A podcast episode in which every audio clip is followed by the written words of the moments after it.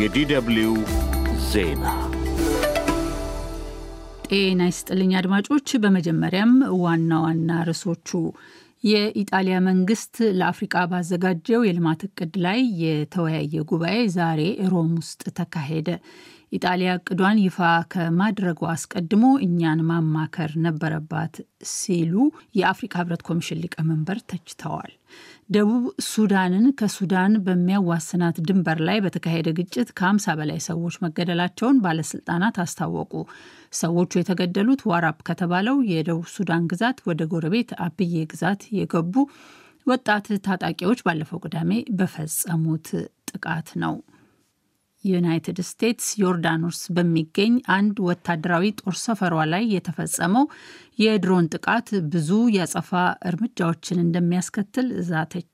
የዩናይትድ ስቴትስ ፕሬዚዳንት ጆ ባይደን ለጥቃቱ በኢራን የሚደገፉ ታጣቂዎችን ተጠያቂ አድርገዋል። ዜናው በዝርዝር የኢጣሊያ መንግስት ለአፍሪቃ ባዘጋጀው የልማት እቅድ ላይ የተወያየ ጉባኤ ዛሬ ሮም ውስጥ ተካሄደ። የኢጣሊያ ጠቅላይ ሚኒስትር ጆርጂዮ ሜሎኒ ከ20 በላይ የአፍሪቃ ሀገራት መሪዎችን በጋበዙበት በዚሁ ጉባኤ መክፈቻ ላይ አፍሪቃ ለአውሮጳ ዋነኛዋ ኃይል አቅራቢ እንድትሆን ያስችላታል ያሏቸውን የተለያዩ ፕሮጀክቶች በዝርዝር ማስተዋወቃቸው ተዘግቧል። ሜሎኒ የአውሮፓ ህብረትና የተባበሩት መንግስታት ድርጅት ከፍተኛ ባለስልጣናት እንዲሁም ዓለም አቀፍ አበዳሪ ድርጅቶች ለተገኙበት ለዚህ ጉባኤ ያቀረቡት እቅድ አውሮፓን ከሩሲያ የኃይል አቅርቦት ጥገኝነት የሚያላቅቅ መሆኑን ተናግረዋል። ይህም በአንጻሩ አፍሪቃውያን ወደ አውሮፓ ለመሰደድ እንዳይገደዱ የሚያደርግ እንደሚሆንም በመጠቆም እቅዱ ሁለቱንም ወገኖች ተጠቃሚ የሚያደርግ መሆኑን ገልጸዋል። ኢጣሊያ ለመላው አውሮፓ ተፈጥሮዊ ኃይል ለማቅረብ ዋና ማዕከል ለመሆን አስፈላጊውን ሁሉ እንደምታሟላ እምነት አለን። ኃይል ለእድገት ቁልፍ መሳሪያ መሆኑን ጣሊያን ስለምታምንበትና የአፍሪቃ ሀገራት ለራሳቸውና ለከፊል አውሮጳ የሚያቀርቡት በቂ ኃይል ለማምረት ፍላጎት ካላቸው ከግብ የሚደርስ ዓላማ ነው። ይህም ሁለት ፍላጎቶችን ይይዛል። በአፍሪቃውያን በኩል ይህንን ምርት ማሳደግና ሀብት ማፍራት፣ በአውሮጳ በኩል ደግሞ አዳዲስ የኃይል ማቅረቢያ መስመሮችን መዘርጋት ያስፈልጋል። ይሁንና ይህ የወቅቱ የቡድን ሰባት አባል ሀገራት ፕሬዚዳንት የኢጣሊያ እቅድ የአፍሪካ ህብረት ኮሚሽንን ብዙም አላረካም።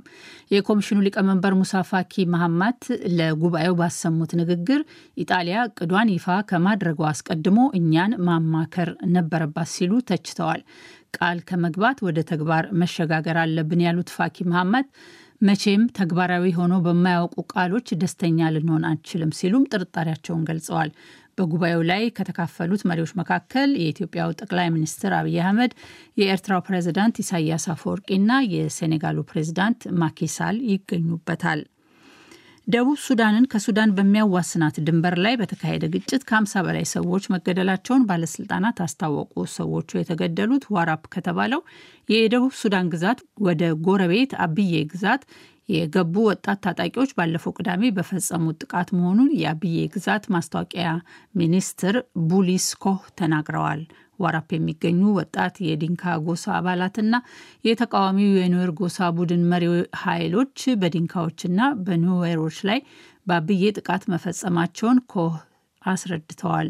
አብዬ በደቡብ ሱዳንና በሱዳን በጋራ የምትተዳደር በነዳጅ ዘይት የበለጸገች ግዛት ናት። ኮህ እንዳሉት በጥቃቱ 52 የአካባቢው ሰዎች ተገድለዋል። ከመካከላቸው ሴቶች፣ ህጻናትና የፖሊስ መኮንኖች ይገኙበታል። ሌሎች 64 ሰዎች ደግሞ ቆስለዋል። ከአደጋው በኋላ በሰፈነው ፍራቻና ለመረጋጋት ምክንያት በግዛቲቱ ሰዓት እላፊ ታውጇል ብለዋል። አንድ ጋናዊ ሰላም አስከባሪና ሌላ ፓኪስታናዊ ሰላም አስከባሪ በማግስቱ መገደላቸውም ተነግረዋል። ዩናይትድ ስቴትስ ዮርዳኖስ በሚገኝ አንድ ወታደራዊ ጦር ሰፈሯ ላይ የተፈጸመው የድሮን ጥቃት በጣም ብዙ የአጸፋ እርምጃዎችን እንደሚያስከትል ዛተች። የእስራኤል ሐማስ ውጊያ ከተጀመረ ወዲህ ለመጀመሪያ ጊዜ ትናንት በዮርዳኖስ በተፈጸመው በዚሁ ጥቃት ሶስት የአሜሪካን ወታደሮች ተገድለዋል።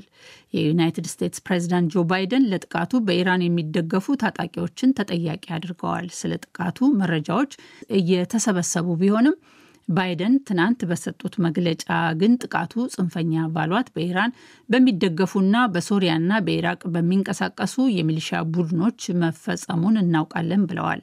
እነዚህም ቡድኖች በሙሉ በመረጥነው ጊዜና ሁኔታ ተጠያቂ እናደርጋለን ሲሉም ተናግረዋል። ሆኖም ዋይት ሀውስ ከኢራን ጋር ጦርነት ማካሄድ አንፈልግም፣ የመካከለኛው ምስራቅ ጦርነትም እንዲሰፋ አንፈልግም ብሏል። የብሪታንያ ውጭ ጉዳይ ሚኒስትር ዴቪድ ካሜሩን ለጥቃቱ በኢራን የሚደገፍ ቡድንን ተጠያቂ አድርገው ቴህራን በአካባቢው የተፈጠረውን ውጥረት እንድታረግብ ጥሪ አቅርበዋል። ኢራን በበኩሏ ከጥቃቱ ጋር ምንም አይነት ግንኙነት የለኝም ስትል ክሶቹን አስተባብላለች። ውጭ ጉዳይ ሚኒስትሯ ናስር ካናኒ ክሶቹን መሰረተ ቢስና ግምት ብቻ ሲሉ አጣጥለዋል። የኢራን እስላማዊ ሪፐብሊክ የመካከለኛው ምስራቅ ጦርነት እንዲስፋፋ አትፈልግም፣ ለጥቃቱ ተጠያቂ በተባሉት ቡድኖች ውሳኔ ላይም የለችበትም ብለዋል። ዮርዳኖስ ውስጥ ለደረሰው የእሁዱ ጥቃት እስከዛሬ ረፋድ ድረስ ኃላፊነቱን የወሰደ የለም። ይህ ዶይቼ ቬለ ዲ ደብልዩ ነው። እስራኤል ዛሬ ሶሪያ ውስጥ ባካሄደችው የአየር ጥቃት ሰባት ሰዎች ተገደሉ። በሶሪያ የሚካሄዱ ጥቃቶችን የሚዘግበው የሶሪያ የሰብአዊ መብት ተቆጣጣሪ ድርጅት ከተገደሉት መካከል የኢራን ደጋፊ ተዋጊዎች ይገኙበታል ብሏል። ከሟቾቹ ሁለቱ ሶሪያውያን ናቸው። ከመካከላቸው አንዱ የጸጥታ አጃቢ ነበረ ተብሏል። የሶሪያ መከላከያ ሚኒስቴር ጥቃቱ መፈጸሙን አረጋግጦ ጥቃት ፈጻሚዋም እስራኤል ናት ብሏል። የተወሰኑ የኢራን አማካሪዎች መገደላቸውንም ገልጿል። ታስኒም የተባለው የኢራን ዜና አገልግሎት ደግሞ ጥቃቱ በኢራን አማካሪዎች ማዕከል ላይ ያነጣጠረ እንደነበር ዘግቧል። ሆኖም በሶሪያ የኢራን አምባሳደር ግን የአማካሪዎች ማዕከል ኢላማ ነበር መባሉን አስተባብለዋል። የእርስ በርስ ጦርነት በሚካሄድባት በሶሪያ እስራኤል በብዙ መቶዎች የሚቆጠሩ የአየር ጥቃቶችን ፈጽማለች። አሜሪካና ብሪታንያ የኢራን ተቺዎችን ኢላማ በሚያደርግ ቡድን ላይ ማዕቀብ መጣላቸውን አስታወቁ። ሁለቱ መንግስታት ማዕቀቦች የጣሉበት ቡድን በኢራን የደህንነት መስሪያ ቤት ስር የሚገኝ በተለያዩ ሁኔታዎች ግድያዎችንና እገታዎችን የሚያካሄድ ነው ብለዋል። የዩናይትድ ስቴትስ ግምዣ ቤት እንዳስታወቀው የመስሪያ ቤቱ ዓላማ የኢራንን መንግስት የሚተቹትን ዝም ማሰኘት ነው። ማዕቀብ ከተጣለባቸው መካከል አንድ የአደንዛዥ እጽ አዘዋዋሪ ይገኝበታል። ብሪታንያ በተናጠል ባወጣችው መግለጫ ሰባት ግለሰቦችና አንድ ድርጅት ላይ ማዕቀብ መጣሏን አስታውቃለች። ከመካከላቸው ከፍተኛ የኢራን ባለስልጣናትና ከአገዛዙ ጋር የሚተባበሩ ወንጀለኛ ቡድኖች ይገኙበታል ብላለች። የሲሸልስ የባህር ጠረፍ ጠባቂዎች ጀልባቸው በሶማሊያ የባህር ላይ ወንበዴዎች የተያዘ ስድስት የስሪላንካ አሳ አጥማጆችን መታደጋቸው ተዘገበ። አንድ የኮሎምቦ ባለስልጣን እንደተናገሩት ከሁለት ቀናት በፊት ጀልባውን ያገቱት ሶስት ታጣቂዎችም ታስረዋል። እገታው የተካሄደው ከሶማሊያ በስተ ምስራቅ 1555 ኪሎ ሜትር ርቀት ላይ በሚገኝ ዓለም አቀፍ የባህር ክልል ላይ ነበረ። በዚሁ አካባቢም 30 የሚሆኑ የስሪላንካ ጀልባዎች ይገኙ ነበር። በወቅቱ አጋጆቹ ወደ ሰማይ ተኩሶ ከመካከላቸው አንዷን ጀልባ ካሳፈረቻቸው ሰዎች ጋር ወስደዋታል። በተለቀቁበት ወቅት በደህና ሁኔታ ላይ እንደሚገኙ የተገለጸው አሳ አጥማጆቹም ሆነ ጀልባቸው ወደ ሴሸልስ እየሄዱ መሆኑ ተነግሯል። የስሪላንካ ውጭ ጉዳይ ሚኒስቴር ጀልባዋ የት እንደተወሰደች ለማረጋገጥ ከሶማሊያ ባለስልጣናት ጋር ግንኙነት ላይ እንደነበረ አስታውቋል። ከሶማሊያ ጀልባዋ የታገተችው ስሪላንካ በቀይ ባህር ላይ የሚጓጓዙ የንግድ መርከቦችን ከሁቲዎች ጥቃት በሚከላከለው የዩናይትድ ስቴትስ መራሹን ዘመቻ እንደምትቀላቀል ካሳወቀች በኋላ ነው። በሶማሊያ ውሃ ላይ እንደሚካሄዱ የተገመቱ ጠለፋዎችም አሁን የመጨመራቸው ስጋት አለ። ይህ ዶችቨለ ዲደብሊው ነው።